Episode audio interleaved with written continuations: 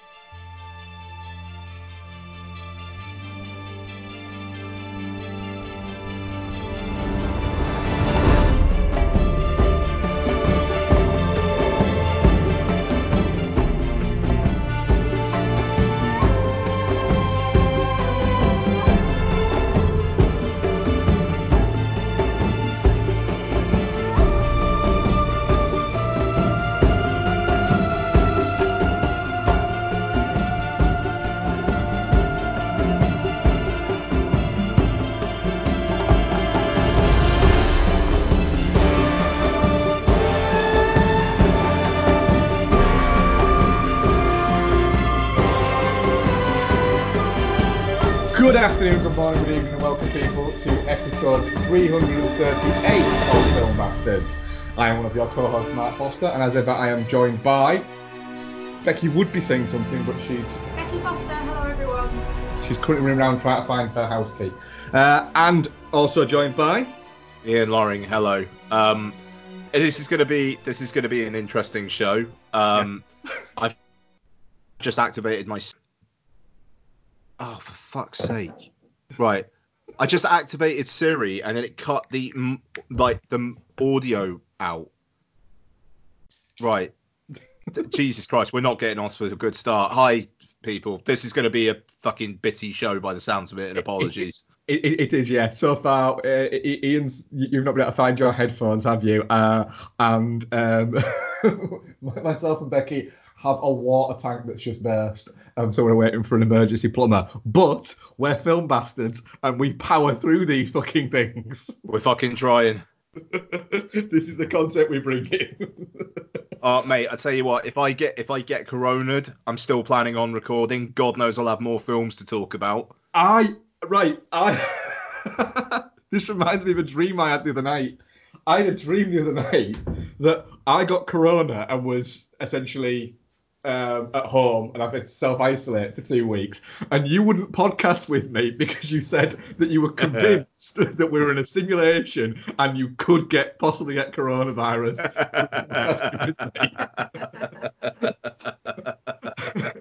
and all I could say was, I mean, the science does check out. If we are in a simulation, that is feasible. Yeah, yeah. I mean that that that's that's just that's when it, it's gonna break down for me. Uh, I, that's funny. yeah. Fucking hell. But by the way, we are in a simulation. Um, Uh, we have what, what do we have this week? We have uh, reviews of Fantasy Island, and we also have a Fantasy review of uh, Spencer Confidential. Um, yeah, we we were gonna all do Dark Waters. I couldn't. I couldn't make it work yesterday uh, in the end, and apologies. Did you guys get to it? uh, we, we, we- Mark's got definitely not coronavirus, I've so he got- hasn't been very well over the yeah, weekend. I, I've got I've got without question not coronavirus, which might soon to be believed to be coronavirus. Right. Okay. No. Corona. The fact that people up at your workplace have been diagnosed with it terrifies me. Why? You look like- Jesus, really? Because it's very communicable. And Yeah, you the- go in that bloody store. There's two people in the that work in the whole centre. It's a big centre. Uh, have had have been diagnosed. In a sports store that will remain anonymous. One sports store and one another store. Oh, what's the other store? Whisper. What? Whisper. Uh, it might be. It might be a leather goods company that has a small dog as their emblem. Oh. Yes. Oh. the fuck is that? Well, good good for you if you can work that out. I haven't been able to pass those clues, but um, mate, that's fucking like just the way it is with my work at the moment. It's like as soon as anyone gets like diagnosed close to my work, like it's basically right, you're no longer in, and I don't know how. Oh right, okay. Um, and I don't know how long that's gonna be for. Like the fucking emergency planning that we we are doing at the moment is mental. Like I've got to give up my laptop because the work I do on a laptop is not essential enough, uh, which made me feel uh, valued. I, I get it. Where? Kick me in the dick. No, no, I get, I get, I 100% get it. But it was, it's funny because it's like uh, one of my direct reports has been asking for a laptop for the longest time, and I said to her today, like, you know, you get you're you're getting a laptop and she was like well this is under some fucking weird circumstances isn't it and bless her she's getting my laptop and i've melted off part of the back of it so good luck to her um yeah it's uh it's i don't know it's really weird isn't it? Because it's like who knows? By the next episode who knows what might have happened Well, that's it, because um, the bad thing is, obviously, news. The um, No Time to Die has been given a bit more time t- to die. Uh, he's been given a, a- an extra six months. Was told that he was going to die Oh. within the next six weeks, and now he's been told you've got six months. I tell you what, I sound like I'm in fucking mourning recording the Golden Eye podcast because I did it that night, and I I like I'm just so depressed.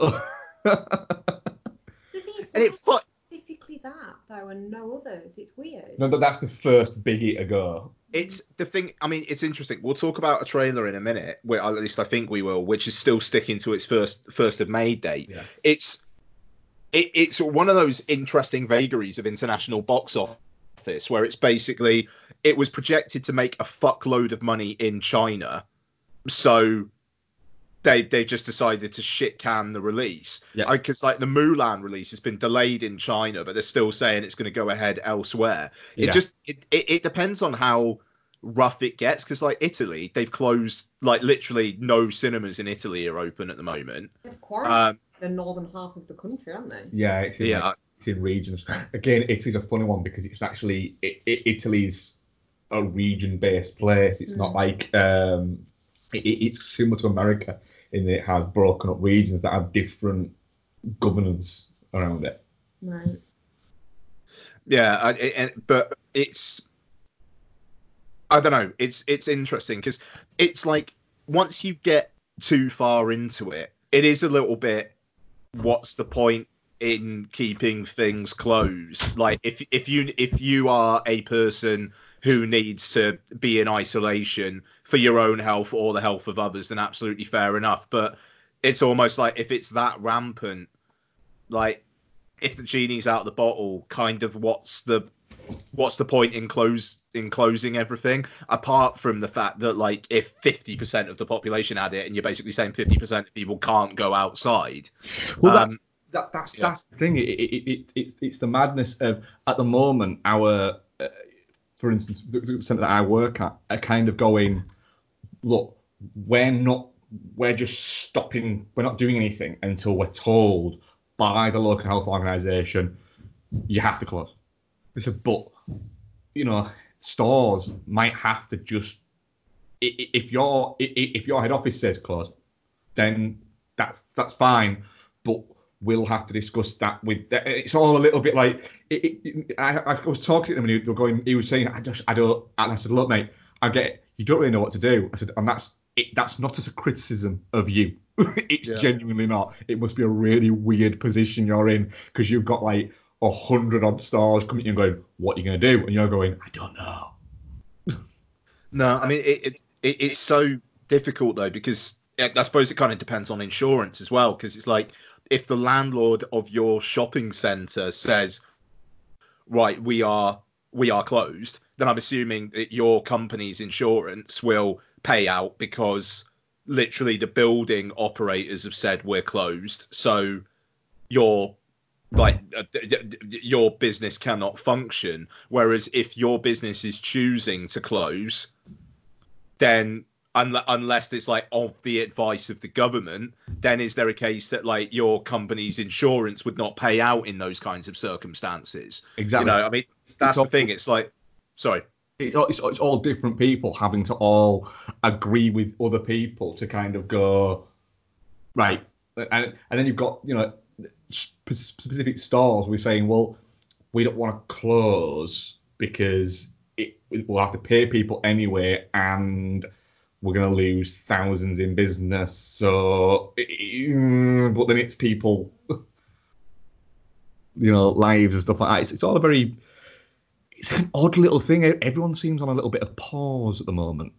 It, it, it does it does feel like the calm before the storm though, doesn't it? Because it's like there's not enough cases right now for people to be in full panic stations. But when you've got like the head of Public Health England saying within the next seven to ten days, they're basically going to say that anyone with a cold or flu has to self isolate for seven days. That's Mm. the latest thing that's fucking come out today. That, that, Um, that's it. And the, the mad thing there is, I have got a bit of a cold, but Yeah.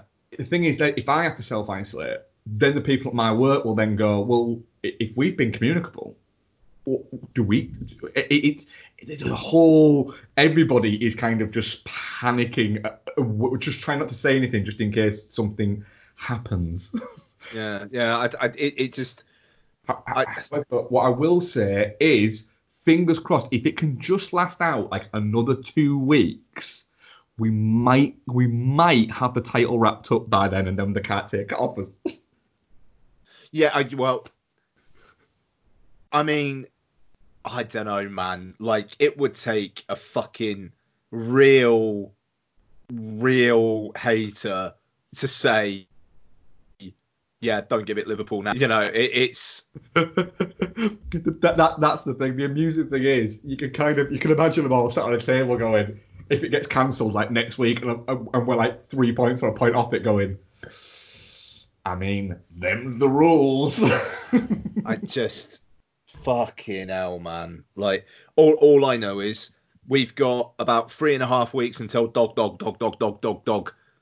And I just need Oh. our family to get through three and a half weeks. Have you come up with a name yet? We have ideas. I have ideas. cool. It's a girl. I'll, I'll girl. say that if it affects anything. I will look forward to hearing what it is. So um, we've kind of covered a little bit of news there with things getting delayed. Um, any other news that's come out this week? Uh, uh, the women walking out of the French Film Awards was last week, wasn't it? It. Um, no, I don't. I don't think so. Um, With the passing of Max von Sydow today, didn't we? yeah, that was sad. I mean, it, it's He was get- 90. yeah. I mean, 90 is a is a good old innings, and I mean, he was he was pretty active until not long ago, wasn't he? Because um, he was in he was in Game of Thrones for a bit, um, and he was in The Force Awakens. I wonder what his. I'm gonna look him up now. What his last film was. Yeah. His last film was. He's got one coming out. Echoes of the Past. Wow. Okay, what's that about? Who's that directed by? A So, Nazi Massacre. the Nazi Massacre. Yeah. Hmm. That sounds quite good, actually, that. 163 fucking credits, man. Jesus. Yeah. Director Nicholas Dimitropoulos. Um, it's not really, not really directed anything I've heard of. Um, yeah, yeah, I suppose. Well, yeah, he had slowed down, hadn't he, towards the slowed end. Slowed down, but but not like. I mean, slowed down, but still was still rocking and rolling. Yeah, yeah. You know, up until like three, four years ago, so still like his late eighties. He was in a film called Branded as marketing guru. Oh, I hang on, Branded, Branded, yeah. Branded, Branded. Who's that? Is that? Oh no, it's not who I thought it was. It's Leelee Sobieski.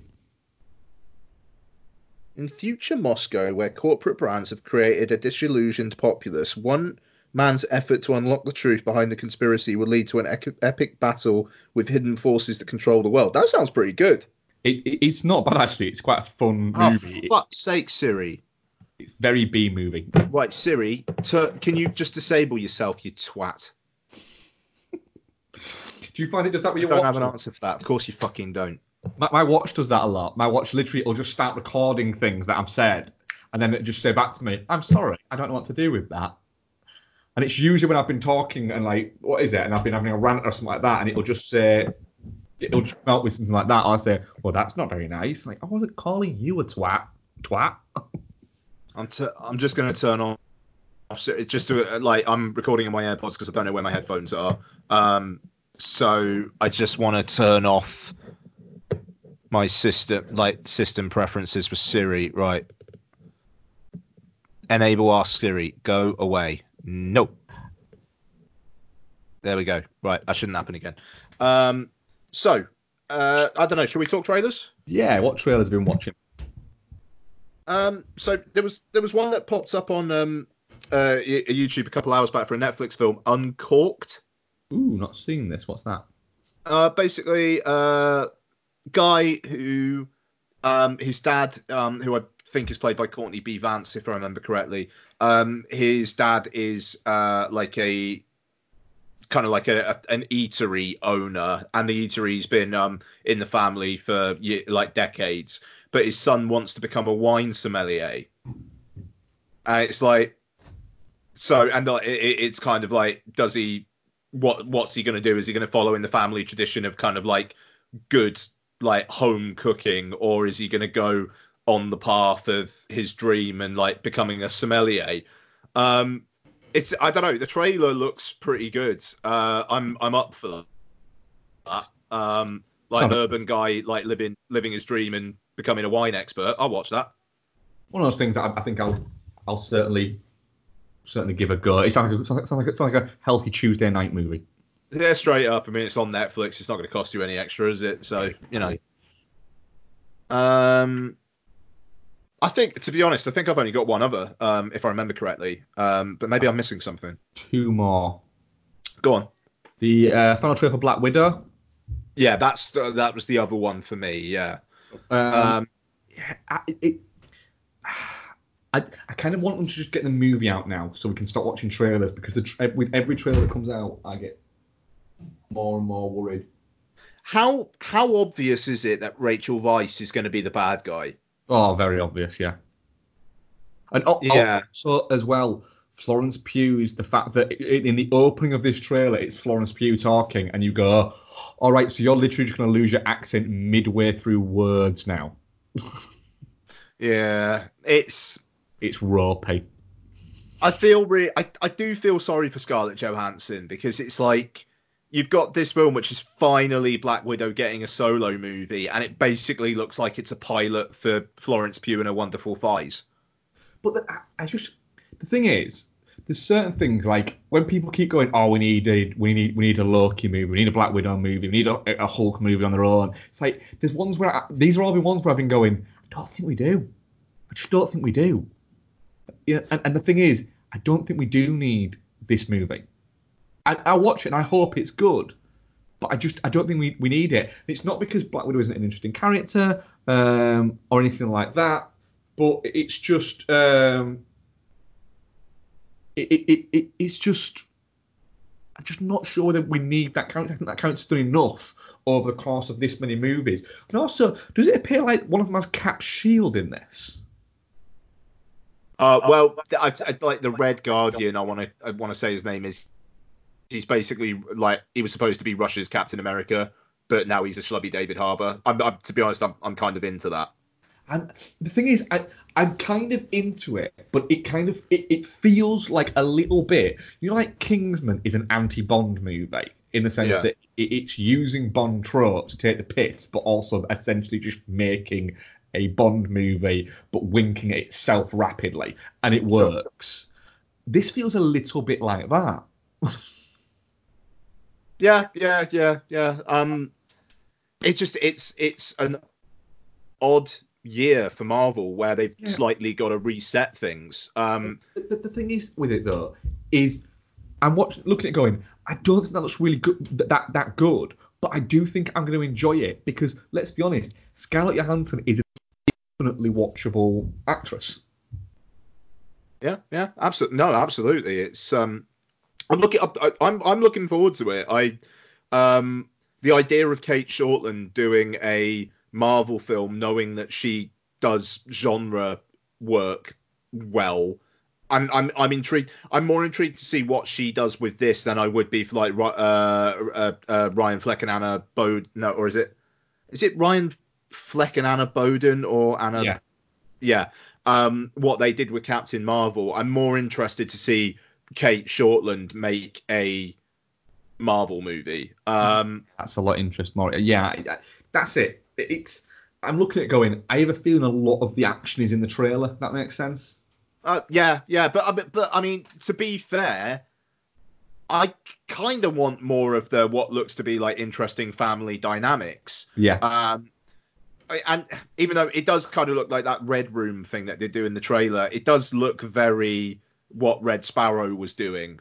Mm. Um, uh, but you know, I, I I am looking forward to it. I am really, really, I'm bang up for some big blockbuster action now. It feels like it's been a while since you know we had a big blockbuster. I mean, it would have been Rise Skywalker or Jumanji. You know, it, it, it's we've had a couple months. Six months, yeah. I, I'm just looking here. I've just looked on the IMDb to see if there's any like um, a um, runtime out yet, and there isn't. However, No. it does give away that this film apparently is set in between Civil War and Infinity War. Yeah, I mean it.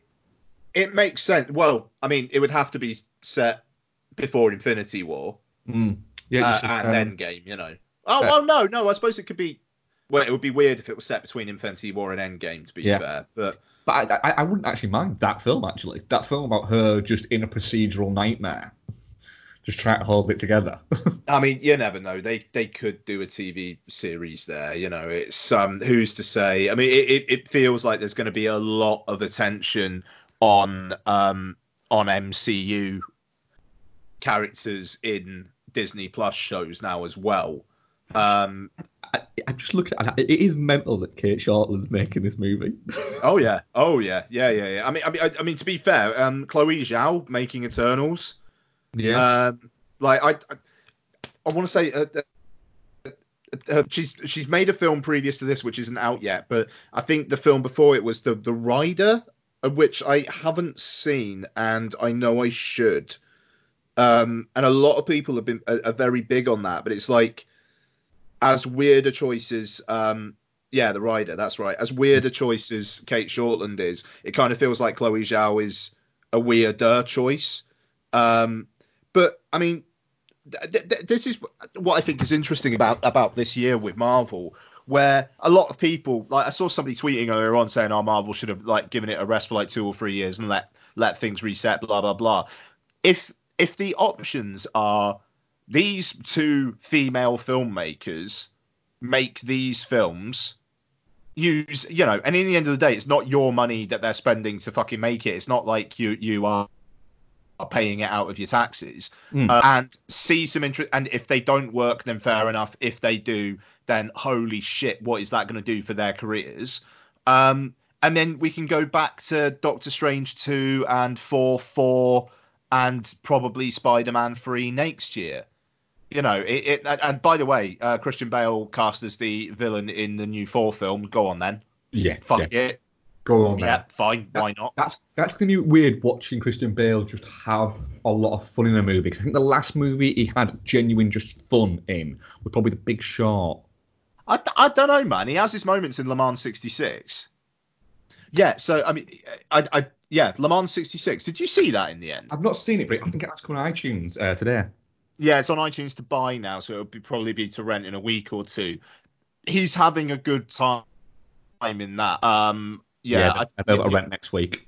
yeah, you'll you'll enjoy Le Mans 66. Um, yeah, so I, I I don't know. I just I'm up for this year in Marvel where they heavily push their Disney Plus out plus output and let some interesting choices make the films. Uh, and then and then you know we we take it from there. I'm I'm more interested in Eternals. I think just because its characters I've, I've got no idea who the fucking characters are. Um, and you know, we'll we'll we'll see. We'll see how it goes.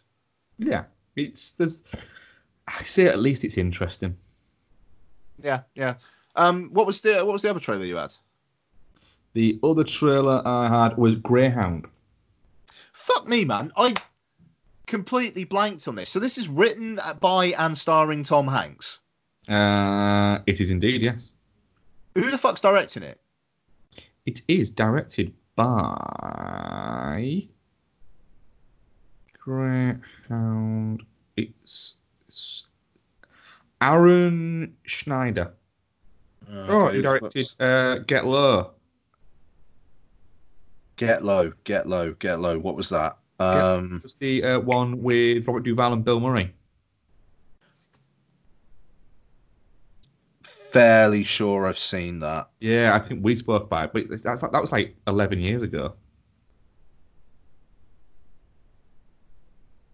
Wow. Like, yeah, I'm pretty fucking sure I saw that, but I could not tell you anything about it. He was second unit on Final Destination 5. Oh yeah, he was a camera operator on Into the Storm as well. Like that, that's a career. That is. Yep. That's funny. Fair enough. All about the guy. How does it look? I mean, it looks like a lot of these, um, you know, the, the, the, this current crop of, of CGI'd uh, war movies where they all have the same kind of palette to them. Um, it looks like that, but it, essentially it, it appears like it's a it's it's a battle film, um, a little bit like you know, like Fury was, where it was essentially like a, a tank battles. It looks like Yeah. it's that, but it's a um, a warship against U-boats. Okay. So it's more it's going for more I think entertainment than anything else. Um, Stephen Graham and Tom Hanks as um, ship captains warring out against um, U-boats. I'm, I'm, I'm, I'm, I'm quite up for that actually. I think it looks all right. Yeah. Okay. That sound that sounds all right. That sounds all right. Yeah, And that's like a that's like a kind of like a low key summer film as well, eh? yeah, it would appear so. Yeah, so I'm a little bit like it's come out of nowhere a little bit that. Um, because I think he's he's written a, a couple of films as, as Hanks, but he doesn't do that many. Okay. So yeah, I, I, I think it looks all right. Nice. Nice. Okay. No, that's, I, I, I'll be up for that. I, I should really catch up with the trailer then. Mid-budget, 50 million. Fair enough. Oh, that that'll do fine. That'll do fine. Yeah. Uh, ooh. Uh, uh, it's shot by the same guy who shot not a lot. The House Bunny. He shot the house, but fuck you know, man. Film careers are weird. Yeah. Like you, you do have to remember that it's like a lot of these people are based are te- like are self-employed and they just have to find work where they can. So, you know, you can direct Get Low, you can direct Greyhound, but you can also work on the House Bunny and a Final Destination film. Yeah, it's It- something. It's, it's also one of those things I think when you look at like like composers and you'll see like certain composers um or, cinematographers actually this happening to come up with it as well where you you'll look at it and you'll go oh it's shot by blah and you'll go who also shot what Yeah, well, I mean, that's the thing. Like, it, you know, that's so funny. Like, because it just reminds me whenever I'm like I watch any either the Secret Life of Pets films, and it says music by Alexandre Desplat, and it's like, mate, what the fuck are you doing? And it's like the score for those films is actually really good. Like, it's quite it's quite catchy. Um, but and it, it's like, are you? And it, it just it makes you wonder, like, if he's working on a Wes Anderson film, say, and then he works on a Secret Life of Pets, what's he getting paid more on? And I bet it's the Secret Life of Pets. You know, it, it's like the Secret Life of Pets is is one for them, but he's still getting, you know, but he's still able to kind of express himself through it. I mean, to be fair, I'd say the Secret Life of Pets is a more memorable score than the score for Little Women. He got Oscar nominated for that fucker. And I, I love Little Women, like, but the score is not one of the best elements of it. You know, Yeah. he should have got nominated for Secret Life of Pets too, is what I'm trying to say. Yeah, it's like um, uh, the um, Shailene Woodley and Sam Claflin movie, um, Adrift, which I actually quite Yeah. liked. Yeah. Um, so directed by uh, Baltasar uh, Kormákur, um, who made um, Two Guns. Um, oh, he did Contraband as well, didn't he? and Contraband, both entertaining movies. Shot by Go on. Robert Richardson. Yeah, I mean, what's that about? That's Yeah, brilliant. So one of the greatest cinematographers of all time, Robert Richardson, shoots that, and then his next movie he shoots is Once Upon a Time in Hollywood. That's fucking crazy. I mean, he's in between movies, in between that, he had. Um, I mean, yeah. So, Hateful Eight, Live by the Night, The Return, which is a documentary. Um, Breathe. Well, the Andy Serkis one. Andy Serkis movie, yeah. Wow, we. Just you, you get these things, you, like I say, you kind of forget that these guys are just, you know, yes, they get paid a lot of money, but they, they don't get paid the same amount as actors and directors and things like that. So, you But, know, I they, mean- have to, they have to work. But I mean, it's fascinating though, because I'm looking at Alexandre Desplat, and it's like the Secret Life of Pets films. Both of them he did. Um, and then, but then, and no other kids films until like before. Um, and it, you got 2012. He did Rise of the Guardians, but then that was produced by Guillermo del Toro. You kind of understand that. Um, it's what the fuck is it about the Secret Life of Pets? Where he's like, yeah, I'll do one and two. Yep. So weird. Fascinating, fascinating. And it's he's doing the score for Black Widow. Yep. You know, so that's that's probably going to be a bit of a banger that score. Um, I, yeah, I, interesting, interesting. Mm. Uh, yeah, I, I'm, I'm now going to keep my eye out for it when I'm doing like old watches. Keep my eye out for random um, cinematographers and scores and bits like that. But it's like, uh, were we saying on um, the last playing it forward about Beat? Yeah. Wasn't didn't that have some like wasn't it ed? I want to say that was edited by Walter Murch or some shit. It was something like that, wasn't it? Like, oh fuck, I gotta look that up as well. And like Thelma Thelma Schoonmaker did the bloody snowman, and that's like that's just what the how how did Thelma Schoonmaker do the snowman? Right. Sorry, I need to I need to look this up. Like editing by. It's not actually. Just a look. It's by Peter B. Oh no, but there's something. There's There's something. something where it was like a holy shit. What's that person doing on this film? And what? Oh, I've got to look this up. Ah, was it not beat? No, no, no. Hang on, hang on, hang on, hang on. What was the dirty? Was it dirty? I swear, one of the playing it forwards. I'm so because this is so boring for people, but this is really doing my head in. Was it? Maybe it was dirty that had a really weird credit. Nope. Cinematography by. Nope. Oh my god. Right, what's Walter Murch actually edited? I'm gonna say what we're we're best checking what Walter Murch has edited, don't we first? There is there was one recently with Walter Murch that there really was. That we did recently. Is, he's got so many bloody credits. Romeo's bleeding. Romeo is bleeding. That was it. Like, how? How is. How is the man who, you know, did Apocalypse Now and like the all the work on THX 1138 and whatnot? How? My only thinking is uh, Peter Medak. He was kind of all over the place, wasn't he? Like I, I, I seem to remember he was quite popular in um in in Hollywood, and it might well be that he was just like a mate or something, you know. And it, it, it's yeah, I don't know. It's just Walter Murch edited Romeo is Bleeding. That's wild. Yeah, three times an Oscar winner. Wow. Anyway, yeah, thank you because that's really put my mind at rest. Who the fuck shot Beat? it wasn't it sorry. random. No, okay, it was a random. Because again, there's Random. something where it's like I noticed Darius Khondji shot it. It was like, what are you doing shooting that? And I can't remember what it was now. Anyway, moving on. No, I'm just gonna try and forget about that. Fantasy Island. Obviously, the fantasy won't be real, but that's why we go to horror movies and ride roller coasters, right?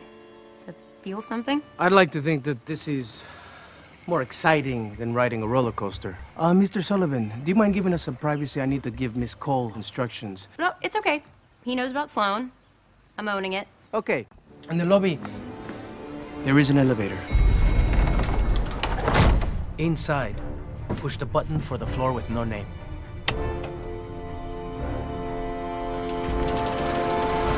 Can I record it with my phone so I can remember it. Um, so Fantasy Island is a, a What the fuck of is the. anyone doing shooting Fantasy Island, quite frankly? But you know, Uh, it's a uh, reimagining uh, to the uh, TV series uh, of the same name. Uh, it is written and directed by Jeff Wadlow, um, and we have stars Michael Pena, Maggie Q, Lucy Hale, Austin Stowell, Portia Doubleday, uh, Jimmy O Yang, uh, and Michael Rooker. Uh, Jimmy O Yang, also known as Jin Yang from uh, Silicon Valley, and I genuinely couldn't disassociate him from Jin Yang from what's it. Did you watch the last series of Silicon Valley? no, no, no. Jin Yang plays a more pivotal part in the last series of, of Silicon Valley, but isn't in it much, but plays a more pivotal part in it.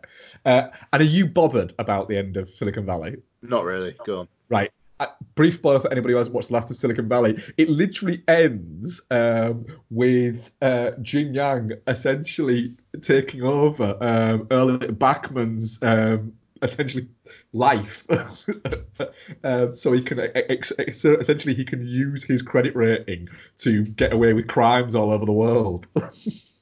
What? The, the he kind of takes over the T.J. Miller characters. yeah. It was that Bachman. Yeah, yeah, Yeah. yeah. okay.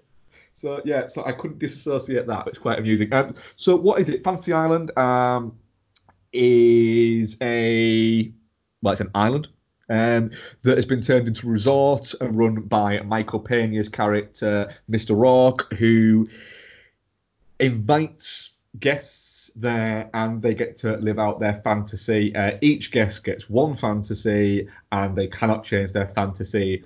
Um, they're going to get to have one fantasy and they have to see it to their conclusion. Um, so we'll get into what various people have that come along as they go. Um, but first of all, Ian, what did you think of Fantasy Island? Fantasy Island had about 10 times more plot than I ever expected it to. There's so much plot in this film. There's so much stuff going on. Like, kind of like little reveals about characters and twists and, like, and I, you know, ideas that just aren't fully formed. And it's, I mean, hats hats off to them for just it, it it feels like a bit of a swing this does. Like there's a lot going on but barely any of it lands with in in any kind of success even close to successful way. Um i it felt as long as the irishman to me.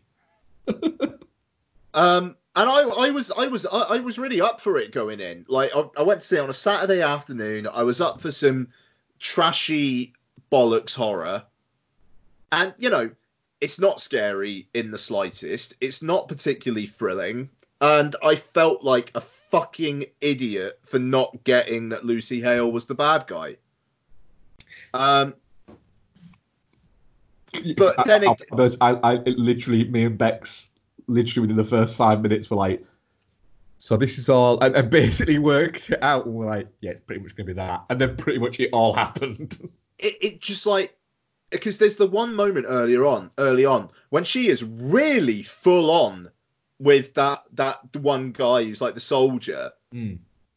where she basically just offers herself up and was, that was a weird character point and then the rest the rest of the time her character is fairly consistent until the reveal of oh actually she's the one who kind of orchestrated it all along I it, it's so messy. It doesn't really like it doesn't seem to really know whether Michael Pena is a good guy or a bad guy, and then just seems to flip a coin at the end and go, ah, he's good. Um, but and then and it sets up a sequel at the end. I mean, the fucking the T bit at the end, like Jesus Christ. I thought they'd forgotten that because they mentioned it a couple ti- times early on. Um, and then it's kind of revealed at the end. It's like what? So the sequel is going to be Michael Pena and Ginny, Jimmy O. Yang welcoming people to Fantasy Island, and then there being kind of like moral quandaries. Yes, it would appear like that is that is going to be the idea behind it. It just seems like you're setting up a sequel that will be more boring because like what the nature of the island is is completely revealed in this film. Mm-hmm. I, yeah, like at Bobbins, but again, I'm comparing all Bobbins to The Grudge when I say it's not Bobbins that I actively hated, but I was bored. I I really liked it. Fuck's sake, Mark. Right, fine. Good man. Uh, Go on. in, in the sense that I don't know why, but I just I kind of got on with the the outright uh, stupidity of it all and the the randomness of it all, and then the fact that it's it, it's not very good. There's no getting away from that. It's not very good, and everything that Ian says is right. But for some reason, I like the fact that it's if anything, it's not a ho- it's not a horror movie. Like I say, it's not a thriller. If anything, it's closer to being a comedy than anything else. Yeah, yeah, that's fair. um, and I, I like the fact that, that, that you've got, and it, even that's even backed up by the fact that you've got Michael Pena there, um, who literally seems like he's on the cusp of laughing throughout the entire thing. yeah. Um, and the same when Kim Coates arrives, and he seems like like I, I think that Jeff Wadlow went right, Kim. You're basically in a comedy, and he's gone. All right, is this like a horror movie? And they've gone. No, no, no, no. We want we want comedy levels of sinister because you remember you're not real. he's like, all right, but you are, but you're not. I mean, Um, that's that's a whole thing in itself. Like Yeah. The fact that those things don't know that they're not real. So it's like the super, like the supermodels and whatnot. They're in the panic room that just like escape. What happened to them? Exactly. It- it- it- where do all these people go? What did they just? Wait, right. Also, right. Now I picked up on this, and you you, you hear something, you go, what? Michael Rooker, right, in this plays the the crazy guy that that knows what's going on and everything like this, right? And he's like he's proper dishevelled and he looks he looks gnarly and he, he- you know he's seen shit and then goes I came to the island two weeks ago. You're looking going it's taken two weeks for that to happen. Yeah, How shit yeah, did you look beforehand? yeah. That's that's a good got away point. with it. But they went two weeks. It's I. It's a, I, I, I, yeah. I mean, good, good for you, Mark. Like, it just, to be fair, if it was like 85, 90 minutes long, I think I would have been far more comfortable with it. But it's getting on for two hours, Yeah. and been on for two hours. you know, it's like, do you maybe cut one of the characters? Like, No, I, I, I think you could cut a little. We're talking about Frankenstein. Ian Ian wasn't a fan, and I really quite liked it. What did you think, Bex? I really liked it. I like I liked the take on the quite an old story, isn't it? So, it's on TV series in the seventies. yeah. I really liked it. I really enjoyed it. Did you not? Were you not keen? I just, I, I, I, it felt like it was as long as The Irishman to me. Um, I was, I was pretty willing for it to get on with it in like the middle third or so. Like I, I, towards the end where it's revealed that Lucy Hale's the bad guy and whatnot, I thought it kind of ramped up quite well there. I, you know, the Maggie Q subplot I kind of thought belonged in maybe a classier version of this. Um, you know, because I mean, like the other, the you know, the, the, the soldier and the dad, yeah, you know, whatever. Jimmy O Yang and his brother just like hanging out. That's all right. Lucy Hale and Portia Doubleday, good little tag team. It just there was there too much happened in it, and I would have been way happier if it was an hour and a half and out. I, I will say, you, know, you're saying could you cut one of the characters out of it? There is a character you could cut out of it. Michael Rooker. No, no, you can't cut Rooks. Can't cut the Rook. Um, it, it, you could cut the soldier guy out quite easily. Yeah, his his his his fantasy uh, A was boring. B I don't think made that much sense. Uh, and C it, it, it was it, it did nothing. Why did it not make sense? It just He thought his fantasy was to play soldier, but in reality, his, his fantasy was to see his dad again. yeah no, but I, I didn't need that. I didn't need that info. What is it? What I was saying here is, if you're talking about it as, uh, if you're taking a TV series and you're going right, it's episodic, so each one of these would be an episode. Mm. Fair enough, but that episode would be the most boring episode of that series. If that was a series, let's say, it would be the most, it would be the dullest of those because it was trying to put a little bit too much kind of weight into it, and I just didn't care enough about him. It's like, oh, you need his his character though. He's like the pussy policeman that will go in and save him. right, but you could, you, you, you don't have to tell as much of his story Hmm. to, for that. Yeah, I mean, like, to, to be fair, it, it's it's just the fact that as well as having the regret over the the, the like the dad st- stuff is also the regret about the not saving the kid and it's like there's an argument to say well do you not have his fantasy just be that he went in and saved the kid but then i suppose it's like how do you beef that up with the runtime but then it, it you know there's like I say, there's so much going on with this film. You've got Maggie Q's um, uh, subplot. You've got Lucy Hale's subplot, which turns into she's the bad guy because of X, Y, and Z.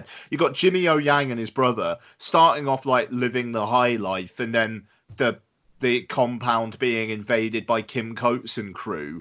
Um, you know, you've you, you've got the Soldier Boy and his dad. Um, you've got like, and then you've got like Mr. Rourke being all mysterious. There's just so much going on in this film, and in the end, it's just all in the service of, all right, well, we know what we know what the island's all about. We know any future sequels, it's probably going to be that there's some grand conspiracy at the heart of it all, and Mr. Rourke is not really at the heart of it all. I mean, I was saying when when you were, you were off Mike Bex, it's like what it, the ending sets up a way less interesting sequel.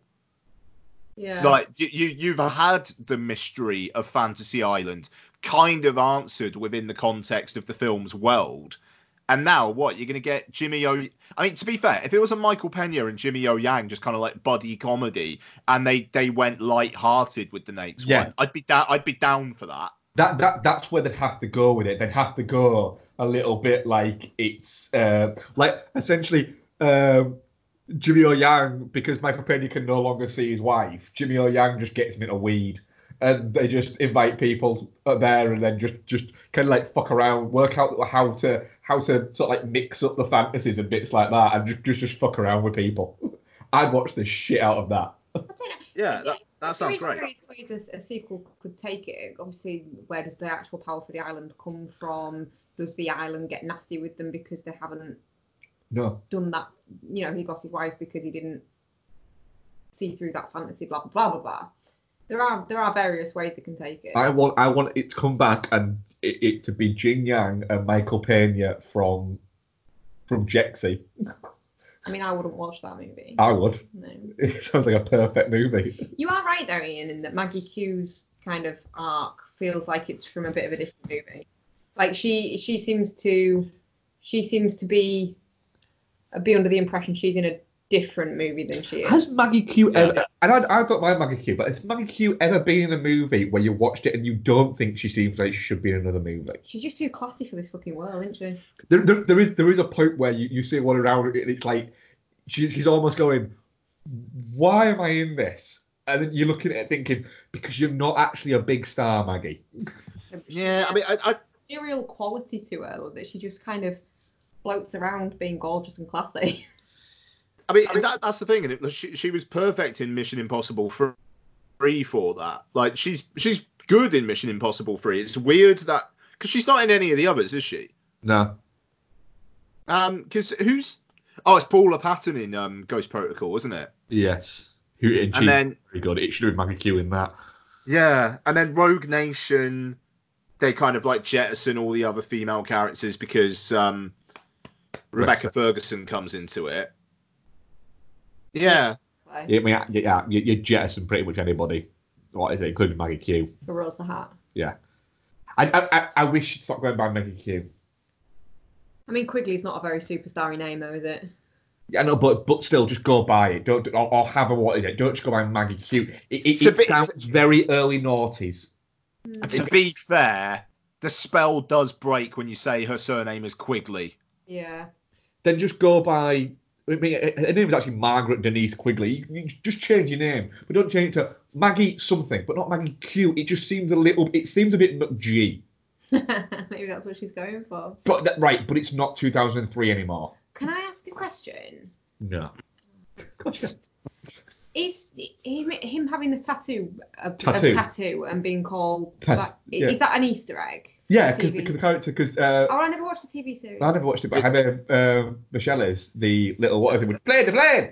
Um, where dude. it's from? Yes, that's what it's from. That's Yeah. why he keeps shouting the plane. It- yeah, yeah, a lot of people shout the plane in this film. To be Yeah. fair. But he's tattoo. I didn't know that. Yeah, that's that's what is it. That's why I laughed heartily. Oh, it, it it's like again, I would watch Blumhouse's fantasy. I love the fact it's Blumhouse's Fantasy Island. By the way. Yeah. like that's good.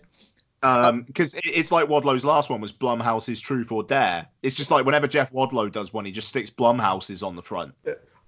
I feel I said to you when we came out of the film, I feel like they need to stop trying to make Lucy Hale happen. She's not a good actress, and the fact that she is the crux of this movie is is it's it She- detracts from it. She she looks a little bit like she's trying, like she's like literally her entire face i- is a battle against scowling and not scowling. Hmm. So it, all of the face is trying to scowl all of her features right into the middle of her face, and she's having to constantly battle to stop it all happening. I I did I did like the throwback element that the bad guy in this was basically crazy white woman. Yeah, I, I, I, I, I quite like that. It's as simple as that. Like, and just that that little detail about the fact that she literally went for one date with that guy. Yeah. I like the fact that the uh, the policeman points that No, out. it wasn't. It Oh, isn't. Yeah. It's Jin Yang who is points it it out. Yang? He We need to stop calling him Jin Yang. No, um, it literally just says, I mean, one date. it didn't even sound like it was a date. They just ran into each other. yeah. Um, yeah, do you, know what, do you know what works out? It, she looks like you know in The Simpsons where Homer eats that incredibly sour gobstopper and it makes his face go into itself. hmm Looks, she looks a little bit like that. Yeah. That's harsh. That is harsh. It's true though, isn't it? I mean, I'm just I'm just not keen for Lucy Hale. But you, you watched Pretty Little Liars and I haven't, and I Ian might have. I doubt it. No, I, I- yeah, you could, yeah, you'd Nope. be right.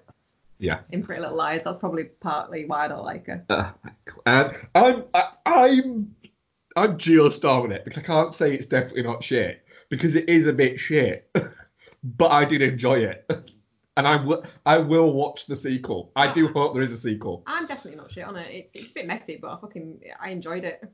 It was a fun time. I'm I'm I'm definitely shit, but it's I, I- again. I think you weren't you weren't on mic at the time, Bex, but uh, like for me, my barometer is The Grudge now. It's like anything which doesn't make me as angry as The Grudge did. Like it can still be shit, but I didn't aggressively hate it. You know, like it, it's it may could be in my bottom ten of of the year, like towards the top of that, I suppose. But it was just like if you shave 20 minutes off of it, I'd probably, you know, I'd probably be going into touching cloth territory. Well, I, I, our audience vote was definitely not shit 50% and shit 50%. there you go. yep. Are you tired of film podcasts where the hosts exist in a constant blissful state of agreement? I mean, the main the main characters are two of the dullest main characters I have ever encountered in any film. Well, you're in luck.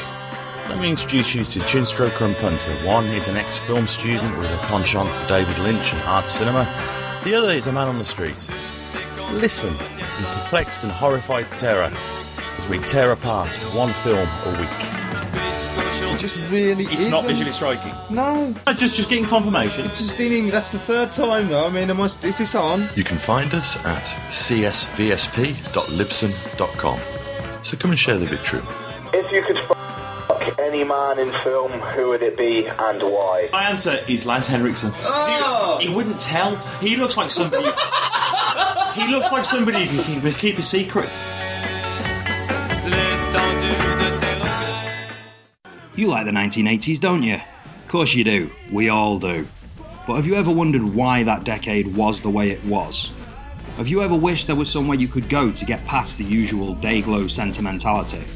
To try and understand 1980s pop culture in a more social, political, and historical context?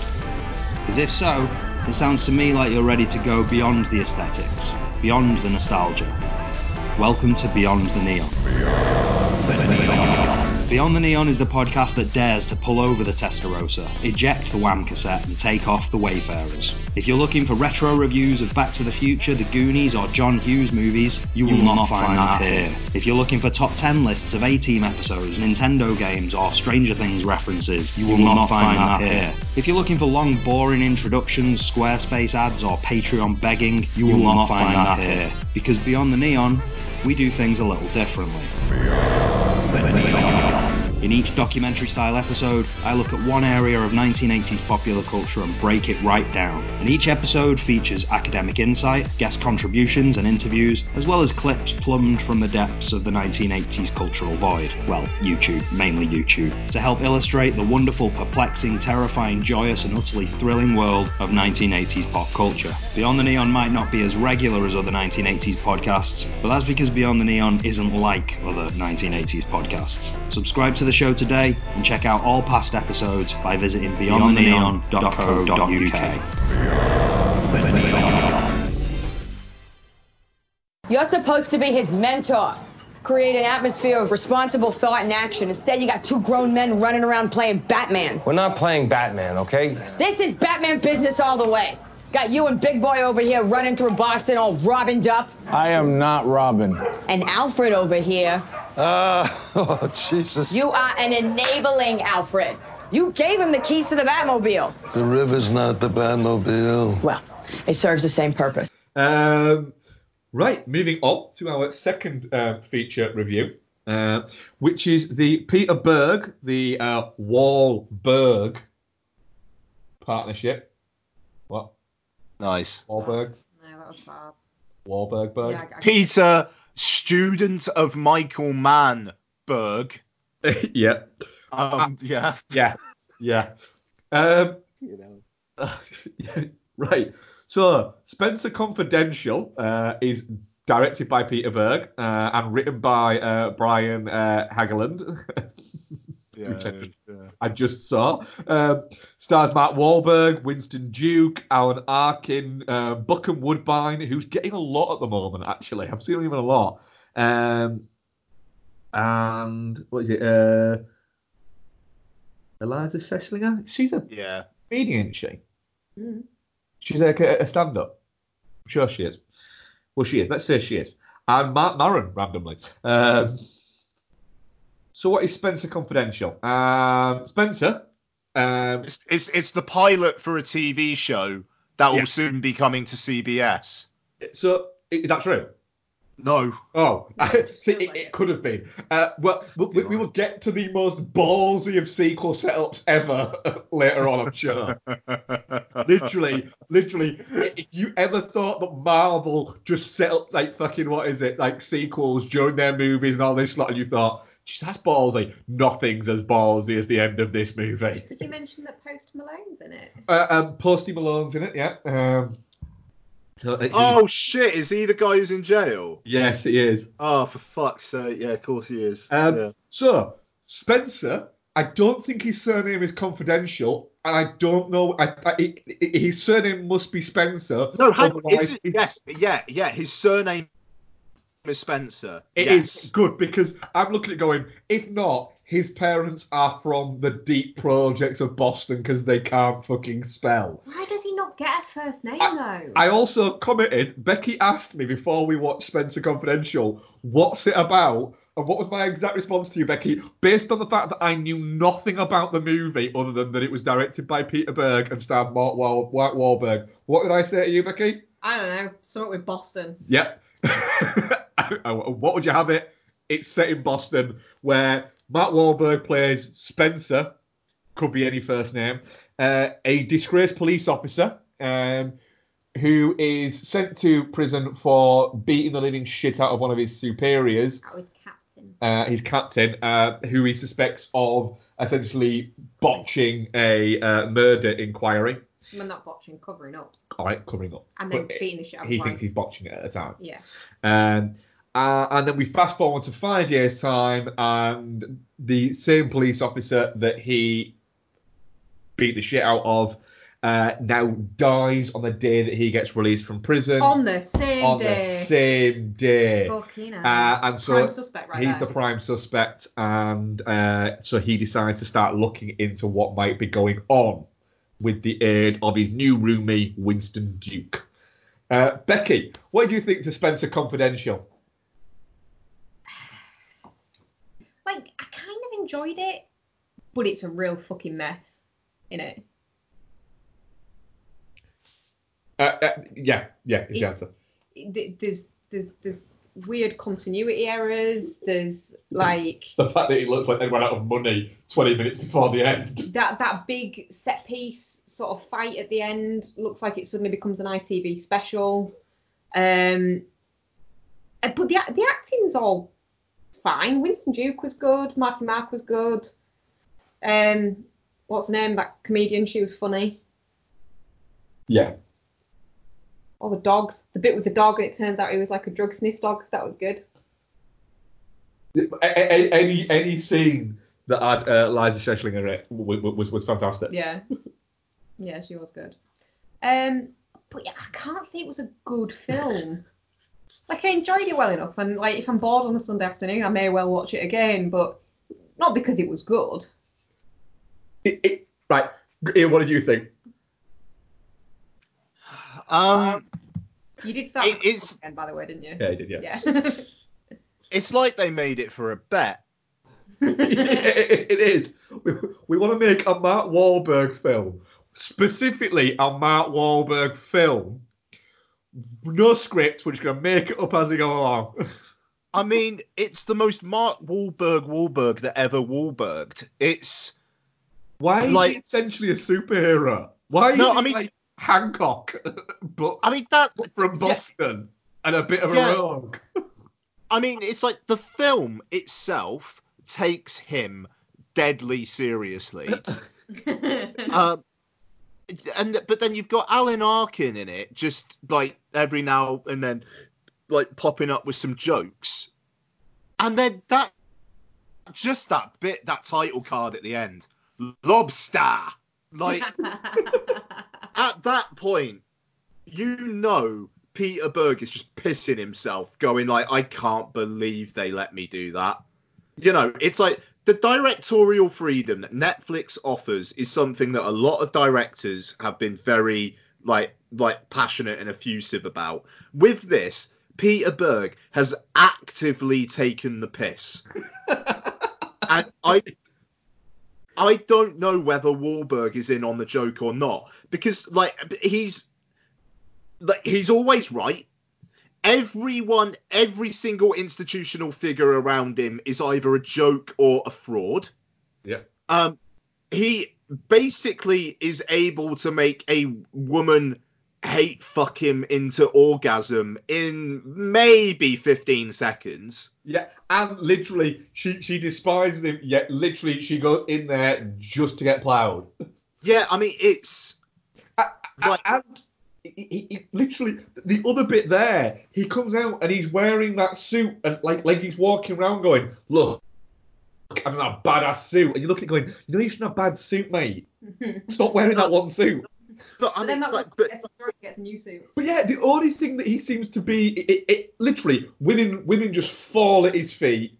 Um, he can he, he can go full Bond whenever he wants and just beat the shit out of anybody, except a dog betters him. That dog was really fucking going for it though. yeah, I mean that that that dog was a piece of work. I like I don't know, man. I mean, like Winston Duke's character, what is he there for? Um, and I feel bad because I really like Winston Duke. I mean, shit, man, made such an impression in Black Panther. He's really good in Us, and in this, he's guy who barely speaks but stands next to Mark Wahlberg and occasionally punches someone. I do like like the fact it's though that he wasn't emotionally invested in this whole journey until he heard about the kitten. yeah, And yeah, then he, yeah. he's like, right, I'm fucking in. I'm going to scratch a picture of a kitten into this dude's car in full view of the salon that he sat on, Yeah. sat in, because it's not like tucked to one side. It's right in front of the fucking window. But you wouldn't mess with him, would you? No, and what was that guy's name? Tracksuit something. Charlie. Tracksuit Charlie. It, Do you know what the thing is? Spencer Confidential. I, uh, right, can I get to the ending where they where they basically set up a sequel? Where they basically they I mean, that's ambitious, isn't it? it's a trailer for the sequel. I watched it going, hang on a minute, you made the entire rest of the movie and then thought, fucking sure thing. That literally, Wahlberg, the Wahlberg and Peter Berg have fucking walked in to Netflix's offices with that film in its fucking canisters on film because they don't know how Netflix actually works, slammed it on the desk and gone, we'll have to go and make the sequel, cut us a fucking check. And they've gone, "Ah, is it that good? Yes. And what's this one going to be about? Oh, it's going to be about a fire chief who's been framed. I don't know. It's just, Yeah. Just the way that the fuck, like I love the news chief, it was framed. All right, how long are it framed? Oh, we've got this. Spencer. Right, what? Is that his first name or his last name? Spencer went to school with him. Yeah. Boom. Like, so does he do, does he know him? Well, I know him. He went to school with him. When? Well, like 30 years ago. Has he seen him since? Doesn't matter. He went to school with him. He's a good guy. It's Boston. And then they've just walked out. Can I can I ask another question? When's it meant to be set? Is it meant to be set like Now. Now I think, yeah. Right. I mean, he's Right, right. FaceTiming and shit. set in say 2020? Right now. This minute it's set. And when was the cloud like? Oh, thing? the fucking wonder of the cloud. I mean, it was a funny bit, but he's only been in Five, prison no, five, five, years. five years. you can Get over the cloud, probably. Maybe. I mean, I think I think I was probably aware of the cloud, of the storage thing. You, you, you were. five years You ago. were. Southie Bostoners weren't. No. I mean, fuck, f- I mean, to be fair, it it's the analog hero in a digital world thing that Bruce Willis was doing in Die Hard 4.0 nearly 20 fucking years ago. Yeah, but like Bruce Willis is really old. I, it's just, it, it's got all of the Wahlberg things in it. Oh, he's caring, but he can be really violent. But he's funny, but he's cool, but he's calm. Look, he's got his shirt off. It's all of these things. I mean, nothing will better Mark Wahlberg with his shirt off than um, Date Night. Yeah, yeah, well, yeah. There's a I- brilliant moment in Date Night where he's got his shirt off and um, Steve Carell and Tina Fey are around. And Steve Carell says, will, will you just put a shirt on? And he just looks at him and goes, No. it's a, I mean that, that Wahlberg is at a point now where I don't know, unless he works with some other directors that are going to push him in other directions, the only way his persona will work if it is if it's in something taking the piss out of him. And in this film, it seems to genuinely like the character but also respect the character. And it's just I can't respect it. It's a fucking cardboard cutout of like the fucking ejaculation dreams of a Bostonite. I mean, like, the, that that sex scene is so grotty as well. I mean, yes, I am more conservative than the both of you with this kind of stuff, but the way that like she, he's like, you got a bit on your dress, and she's like, it's a souvenir. It's that's just fucking grim. You see, Is that is that not just grim? No, I, I, I, I'll be honest, Lynch, I love that. You're like, nice. Get some. I high fived you. Yeah, you did, yeah. Fair enough. I it it I, just I'd watch an entire movie about her dog grooming business. Her successful business. She runs a successful business, Mark. Yeah, I would watch an entire movie about that. I know, so would I. But I mean, it just. I'd watch Funnily that. enough, we, we were talking earlier on, um, be, uh, b- before you were on mic Bex, about um, filmmakers kind of like doing jobs for the money and seeing behind the camera people on weird projects.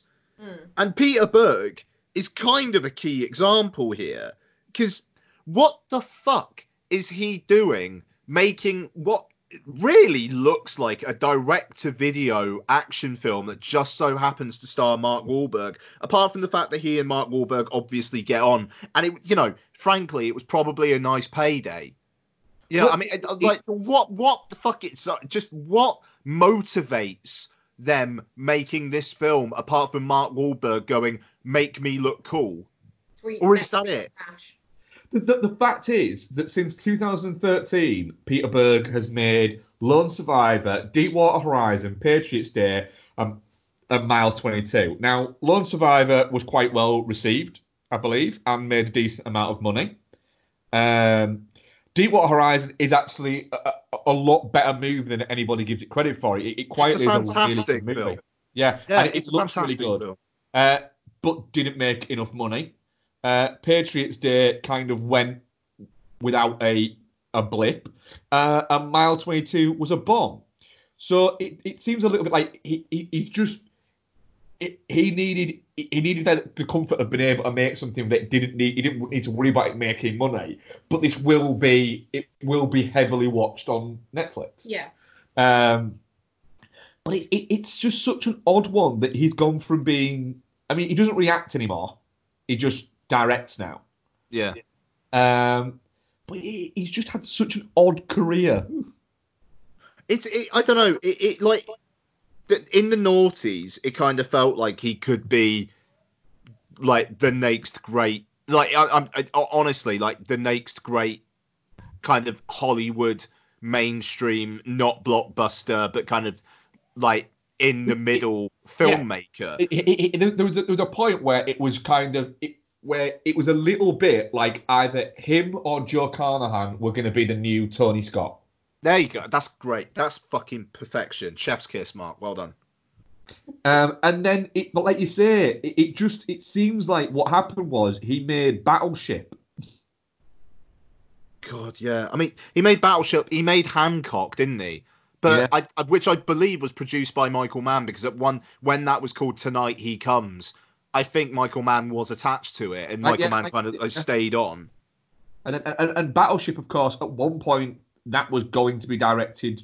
You know, that was linked to be directed at one point by Ridley Scott. Mm. But like stuff like the Kingdoms are really solid. Remember again, Michael Mann directed the Kingdoms. I think he was going to make it at one point.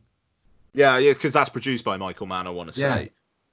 Um, but we like very bad things. You know, was his was was his directorial debut.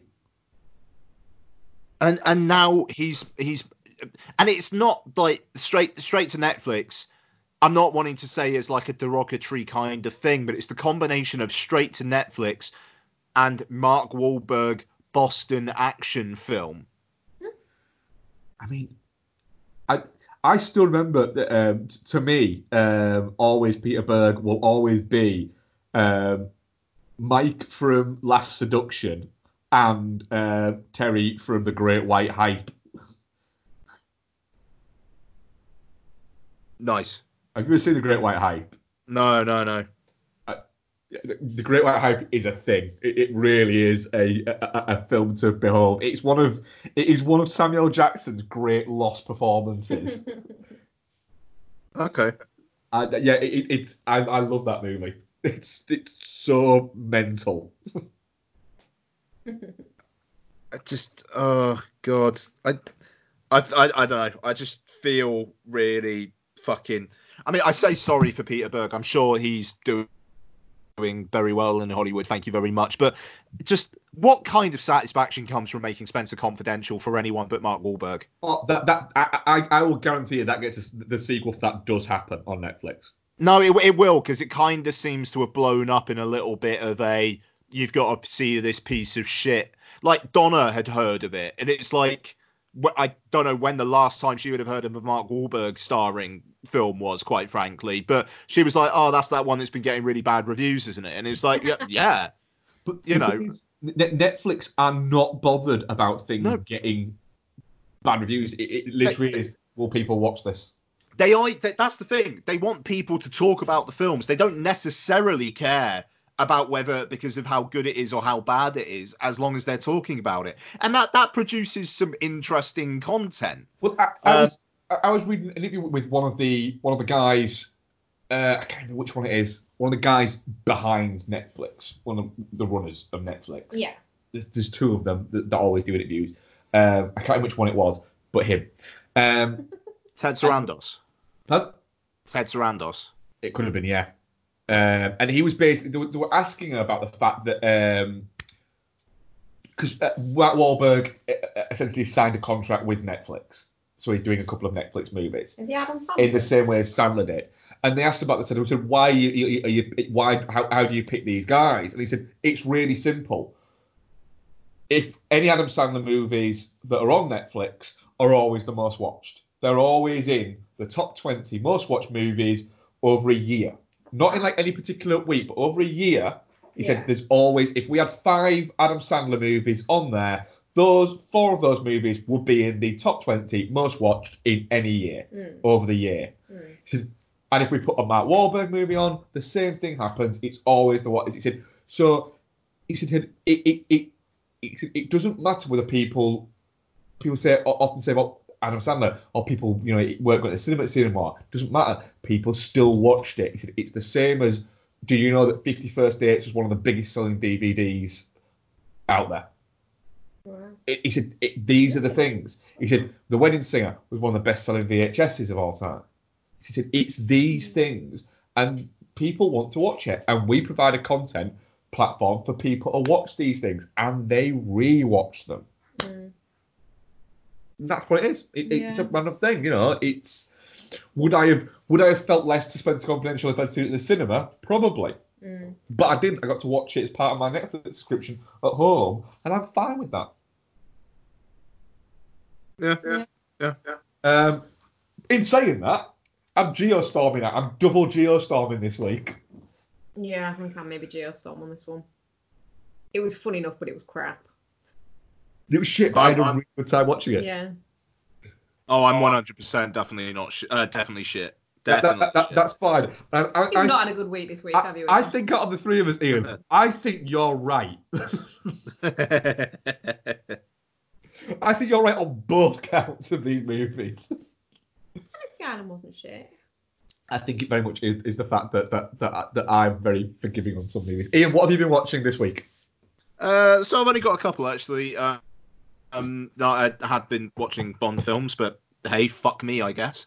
Um, so I um I, I rewatched The House, uh, which I we, you know we reviewed a year or two ago. Uh, that film I think might be the underrated studio comedy of the last decade. Um, that film is fucking hilarious. Um, What's it one? Will Ferrell one. yeah, Oh, I I, I really like the house. It's I the thing is I'm a Ma- uh, J- Jason Mountzu- Mantzoukas is my boy. I fucking love that guy. And him and Will Ferrell and Amy Poehler together are good times for me. We've just been rewatching because we kind of fell out of the floor with uh, Brooklyn Nine Nine, didn't we? Yeah. Yeah. Um, but we like to have like a half an hour show on the go, don't we? Yeah. So it, it's something. i- i- If you haven't got time to watch a film, but you can quickly throw something on just to Or it's something you don't have to think about to put on while you're having dinner, and Yeah. then you can pick a film. So we um so we've, been- we've been rewatching all of Brooklyn Nine Nine that's on Netflix. Yeah, damn right. we are. Um, and it's mental to see how um the evolution of him into the evolution of, of his character in Brooklyn Nine Nine essentially just become Rafi from the league. Have you watched The League, Ian? No, is he in the league? Yeah, he- he's in the league. He plays a character called Rafi that, that comes into it sort of late season one, early season two, Like and then Pinata. gradually gets more. What is it? But if you take Pimento and all of the madness and the weirdness and times it by about a hundred, and you've got Rafi. Yeah, because it starts off Pimento's like he's just he's just a bit fucking fucked, isn't Yeah. he? But he's not like necessarily gross as such. He's just a bit fucking wrong. But then like towards the end of what the bits that are on Netflix, he's just Rafi. Yeah, he just basically becomes Rafi. Yeah, yeah. yeah. There's a really Yeah, good I- one as well with Rafi in the league. Well, Yeah, with, with, with Rafi. Um, th- th- well, there's an entire episode of the league where Rafi and his mate Dirty Randy, played by Seth Rogen, have a side mission. Oh God, okay, that sounds pretty good. Rafi's easily the best thing in the league though. yeah, it, it is. Sorry, I, I interrupted there, but yeah, the house. Carry on. yeah, it's uh, Adrian Pimento in Brooklyn Nine Nine. He's amazing. Um, so yeah, it, it you know it's less than an hour and a half long. It it's very in and out. Um, Will Ferrell becoming the butcher is amazing. By I- accident as well. Yeah. Oh god. Like the the whole thing with him with the Italian, like the women's sunglasses and the the women's cigarette, and you know he still kind of does look like a boss. It's it, it it's it it's great. Um, it just it makes me laugh a lot. Does the house? Um, ju- I- I- like there's there's kind of an extended bit where um someone's looking for the the money that's locked in the safe, and Will Ferrell just can't help but look at the painting that. The, the safes are, are behind, and then it's like, okay, what's the combination? I'm not going to tell you. And then fucking Jason Mantzoukas is just looking at a, another picture. Then they look behind the picture, and the fucking the safe combination is just written on a post-it. Like it's, I, it, it it's a it's a fucking good time. Um, and like the way that Jeremy Renner is set on fire, and then they chuck vodka on him, and then chuck more vodka on him. Then they, they roll him up in a carpet. Yeah, and it's like that's polyester, and it just like fucking explodes. It's great. I, it's that, that that that film is a good time, and it died a death at the box office, and it you know it's on Netflix. Sorry, It, it got released in a really weird way though, didn't it? Like it wasn't it. I think you could watch it for like the first week of its release at, on Sky or something like that. Oh, I don't know. Um, I, I remember it tanked in the US. I don't know about the UK. Um, but it um yeah, it's on Netflix now uh, in the UK. And if, if if you haven't seen it, it's I don't know. If if the idea of Will Ferrell, Amy Poehler, and Jason Mantzoukas together um, makes you think that will be funny, then give it a watch because it will be. Yeah, it, it, Uh, it, it's a good time. Um, and I also watched. Um, so a review of this is going up uh, on Vodzilla at some point. Uh, this played Fright Fest Glasgow over the weekend. Uh, VFW. Um, so this is directed by uh, Joe uh, Begos. Um, I, I like he's he's made a couple of horror films and it, um like he, he he's a bit of an up and comer basically. And uh, essentially he's made a homage to Assault on Precinct 13 but here is the cast. Stephen Lang William Sadler Fred Williamson David Patrick Kelly and Cheers' is George Wendt. And Martin Kove's in there as well. yeah Martin Kove's in there as well yeah. Fuck, I am I, I am very interested in this. Yeah, so basically, story is, um, yeah, Mark, you you will get a kick out of this. Um, story is, uh, there's uh, a drug called I think Hyper, I want to say, um, it, it uh, w- which like people are like addicted to. Um, this girl, at the beginning, um, a girl is basically killed by a um, by a drug dealer. Uh, her sister steals a load of uh, the drugs. Um, at the same time, across the the street uh, from the club uh, is uh, v, the VFW bar, the Veterans of Foreign Wars. Stephen Lang is the uh, is kind of like the landlord of the bar. Uh, Fred Williamson, David Patrick Kelly, Martin Kove, etc. are patrons of the bar. Um, and the girl kind of runs into the bar and is chased by um, people who are basically chasing after her to get the drugs, and it essentially turns into a bit of an assault on precinct 13 situation. Um, but you know, Stephen Lang is the Vietnam War vet bar owner who, uh, you know, is chill, but there's a fire inside him. Uh, Fred Williamson is his uh, like veteran mate, and Martin Kove's like this sleazy businessman you don't know whether he's gonna like turn or not. Um, and then David Patrick Kelly and George Wendt are just like patrons of the bar. Um, it's more successful in the just watching these guys hang out and watching them kick ass than it is in the villains. The villains are very like if you just imagine kind of like slightly post-apocalyptic kind of punks. That's basically them. It kind of feels like you could get their costumes at a fancy dress shop. Um, but watching Stephen Lang and Williamson and Kove and Kelly and whatnot just like having a laugh and beating the shit out of younger guys there's merit to that for sure. Um, Lang's really good. He's really, really committed, and there's like you know there's shit in his basement throughout the entire film that's just kind of waiting to come out. Um, and when it does, it's great. Um, it it's very obviously very low budget. Um, it's the kind it's the kind of thing where if it you know if you saw it at Fright Fest, it would probably be one of the best films of the festival.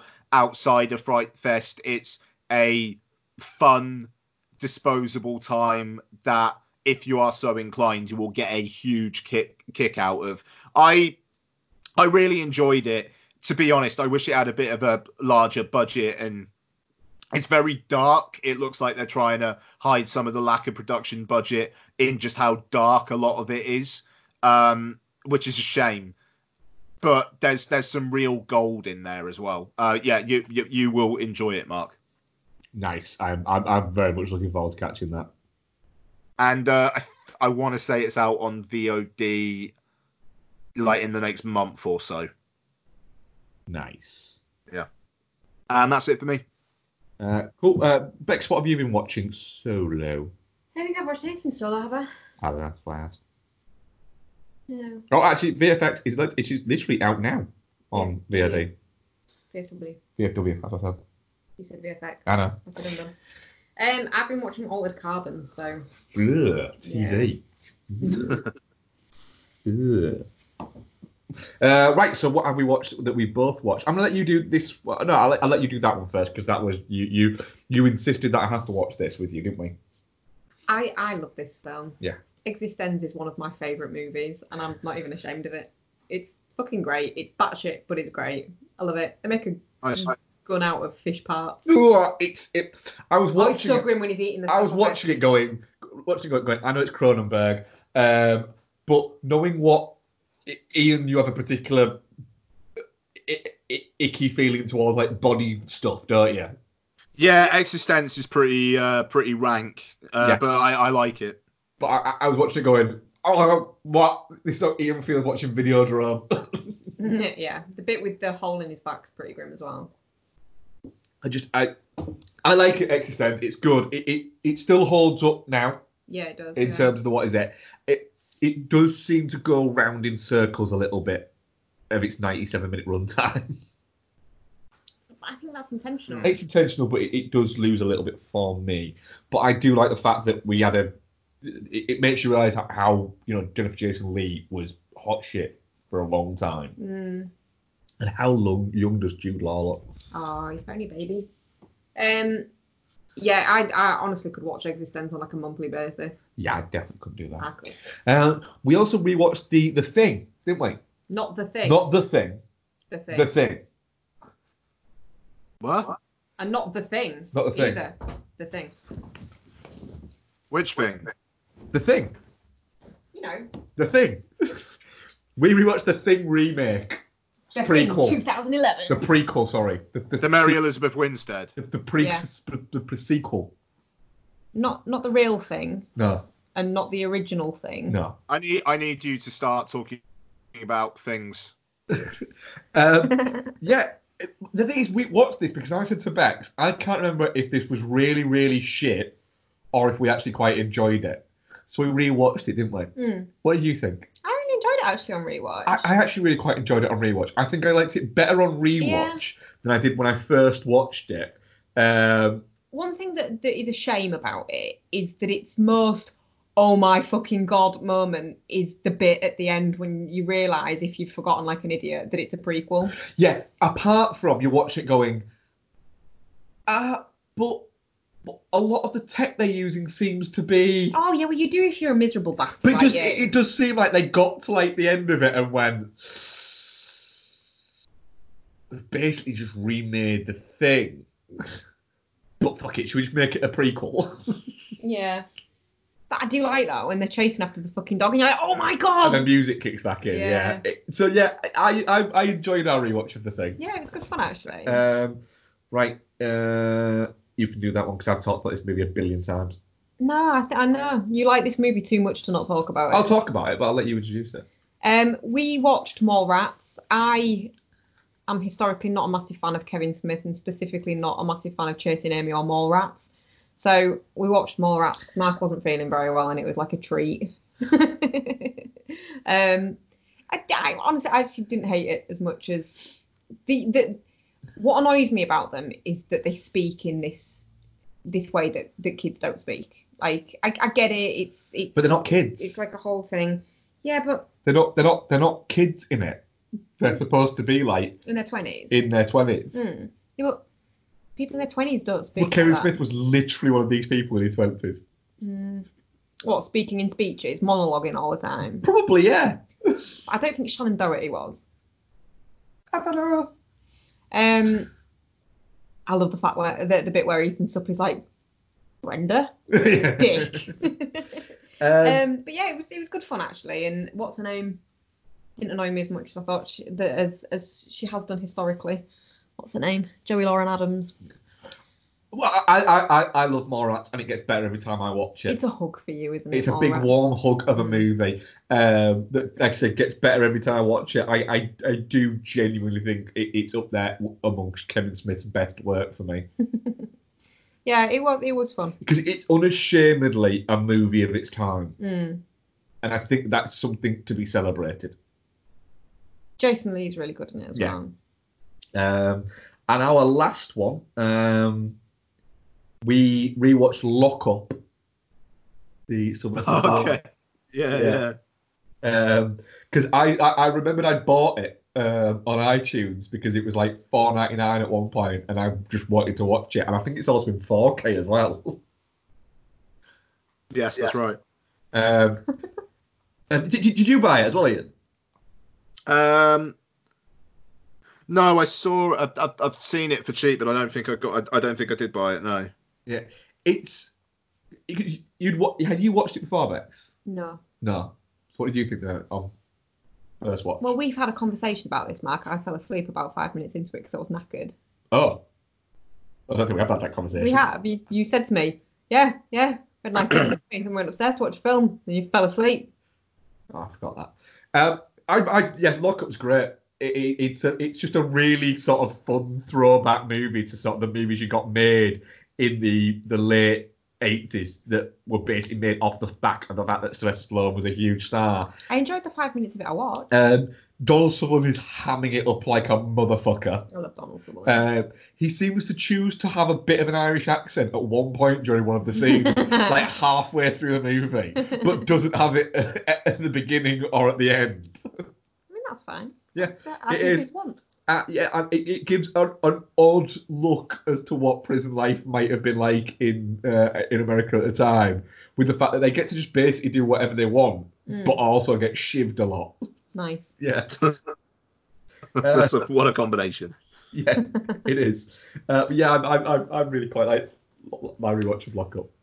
I was looking forward to watching it as well. Yeah, well, you shit the bed on that one, Shit didn't you? didn't I? Um, we do have some questions going to find them. So, uh, where are they? Yeah. Three, I think.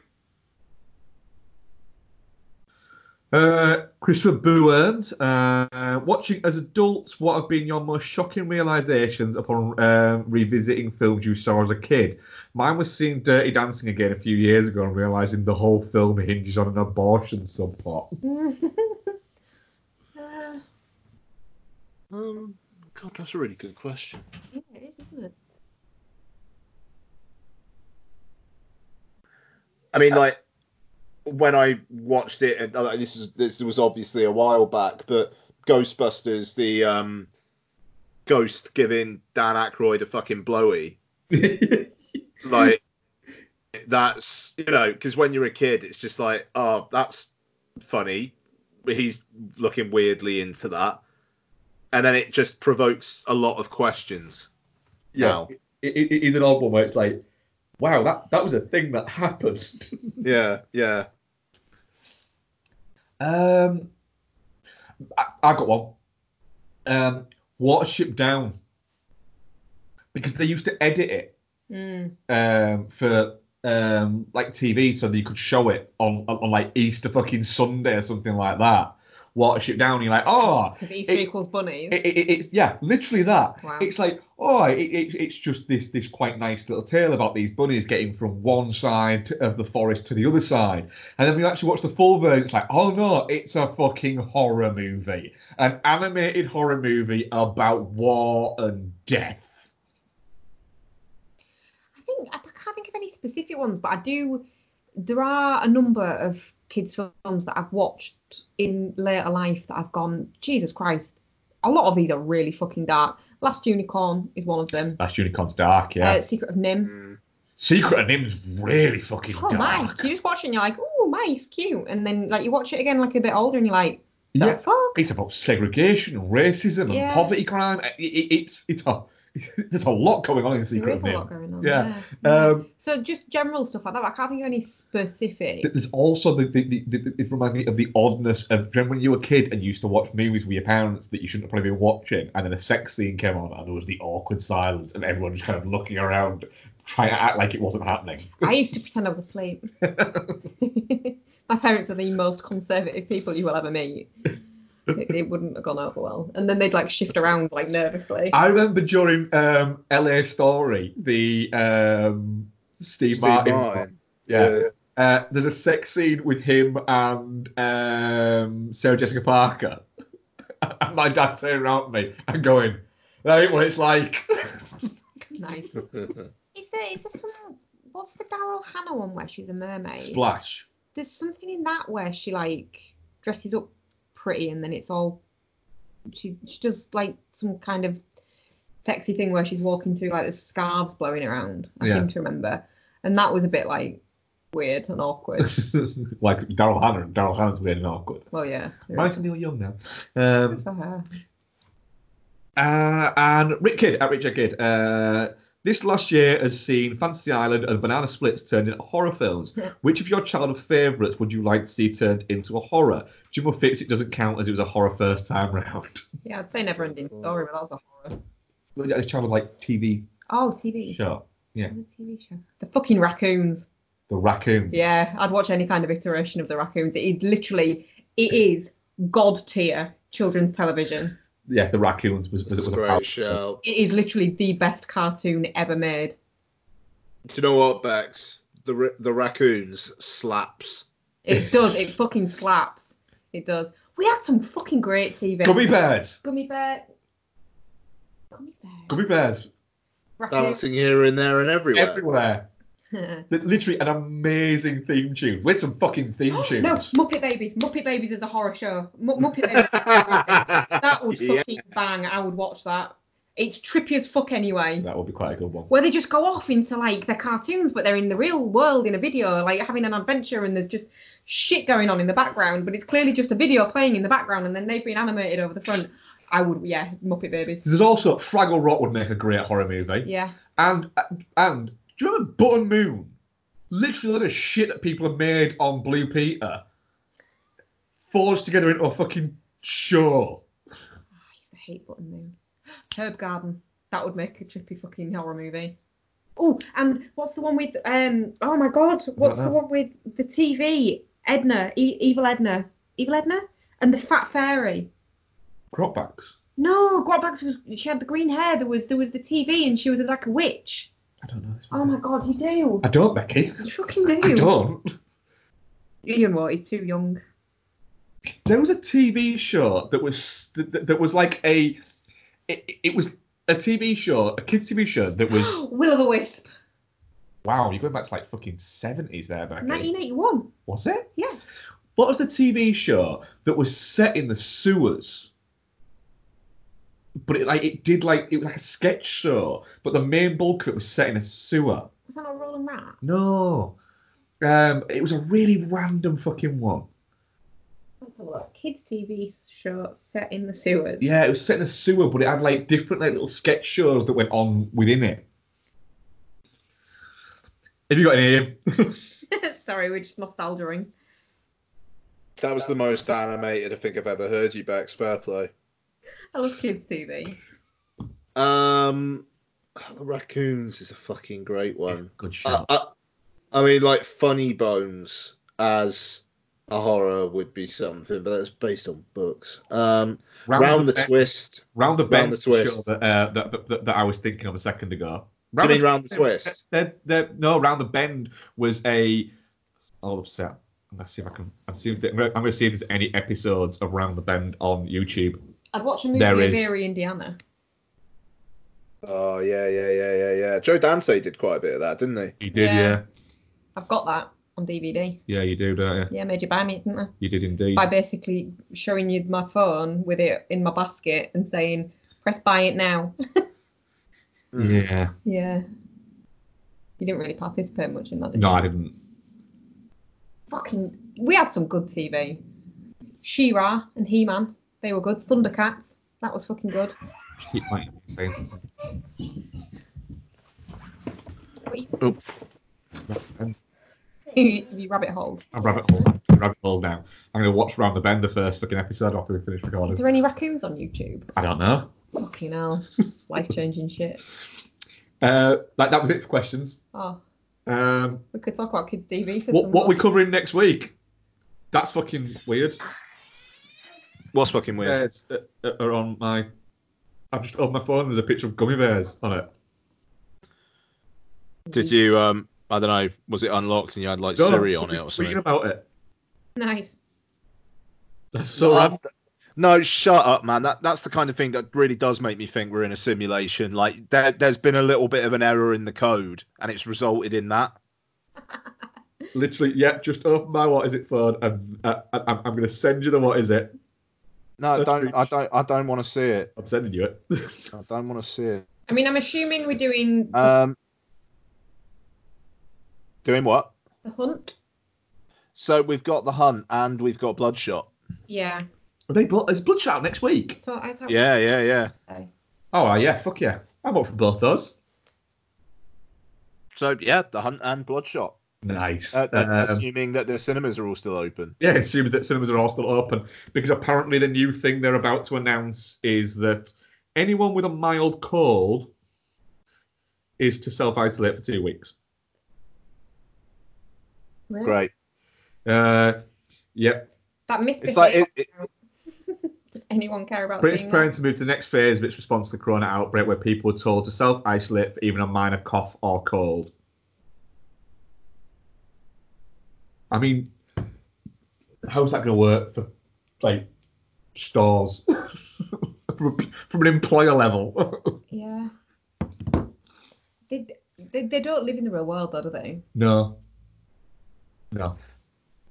So I, I, oh, oh, God, I'm going to be told to work from home within the next few days. I think the way it's going now. If they're going to say stuff like that, You are. I, I, I think it's going to get to the point very soon where non-essential work is going to be called off. Yeah, but how are they going to cover that? Pay wise, people can't afford to be off on statutory sick pay because it's basically 3p a day. Yeah, it's nothing. Well, I, I, I, I, I get paid. So. Well, would you get paid if. Yeah.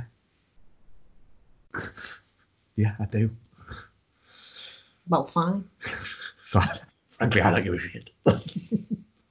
um, right, I think that was episode Yeah, three. yeah, I, I, I, I think it's fair to say that Mark and I are in very privileged positions in that kind of way, oh, and yeah.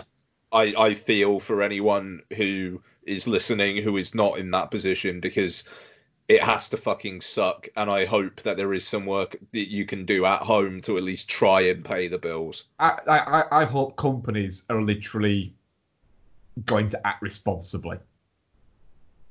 I doubt Well, it. If you don't, oh, the- Jesus Christ, if you want to minimise the risk of this being bloody spreading, then they have to. You know what I mean? It's all that can be done. That's it. it it's uh, it, it, it, it, it's your small businesses and your self-employed that it's going to hit. Yeah. most. Yeah, self employed, they've got no recourse. No, No, quite. it's uh, it, it, it, it's mental. I, I do think it's mental the fact that you've got politicians literally joking about it. Why? Who's been joking? about it? Th- There's been a lot. there? There- There's been like members of the royal family have made jokes about it, haven't they, and stuff like that. Not funny. Yeah. Fucking idiots. Yeah, I, it, it's. I don't know. To be fair though, like a month ago, a lot of people were joking about it. Yeah, Yeah. and it, it- for a lot of people, it's a defense mechanism as well. It you is. know, it, it's that. I just think that, that maybe politicians, and then you've got, yeah, yeah, the, the fact that that Johnson so far has just gone on Good Morning Breakfast, and that's it. So if you have to self isolate, how does that look? Do I bring food up to you with wearing a face mask and leave it outside the bedroom door? And that that's it. And I just sit on Uh, an evil toother again. Bex, I mean, the thing I'm all right with that. Hey? the, the, the, the thing is, if if one person in the household gets it, everybody's going to get it. Like, there's there's no point in isolating yourself from people within your house. Yeah. I don't know, I've got a really strong immune system, touch wood. Oh, you just fucking you fucked yourself now. I touched wood. Nah, that's it. You're I've done. absolutely loads of magpies. You're yeah. done. You're done. Well, that was a fucking weird way to end an episode. Sorry. PRPodsyndicate.com. Yep. I don't know. You're hosting. Oh yeah, yeah. Uh, we are podsyndicate.com. Um, check out uh, the great shows on there. Uh, you got Entertainment Landfill, Chin Rock with Punter, his film, her movie, Beyond the Neon, Us, What's on Tap, and you also got the bonus shows. Uh, just recently, there was a uh, the second episode of uh, Tales from the Tape Deck came out there. Uh, we're going to be recording, uh, I think next week now. Uh, we're going to be recording the next uh, Playing Forward. Uh, there will be a few more episodes of Tales from the Tape Deck um, coming up in the very near future. Um, so yeah, keep an eye out on there, uh, and remember to subscribe to our Patreon for extra content. Uh, now we have a lovely laptop back, Rebecca. We can start recording the erotic adventures of Mark and Becky again, can't we? um, Not if you're in fucking isolation upstairs, we can't. we can. We'll just do it by Skype. Yeah. Um, so yeah, so the, the- i- i- if we're in isolation, we might be more recording. Right. It'll be all content with the isolation diaries. There's a lot of sneezing and coughing. in the Yes. Um, so very thank you much for listening, guys. Uh, keep yourself safe, and we shall speak to you next week. Bye bye, everyone. Bye.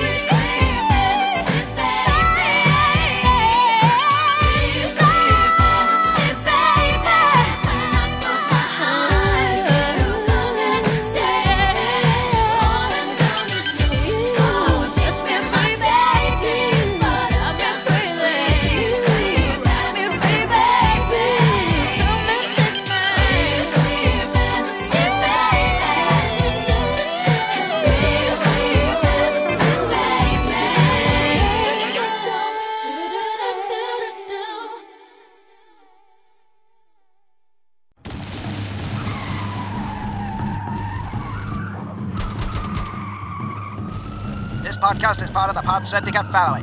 For more criminally compelling shows, articles, and conversations, head to wearepodsyndicate.com.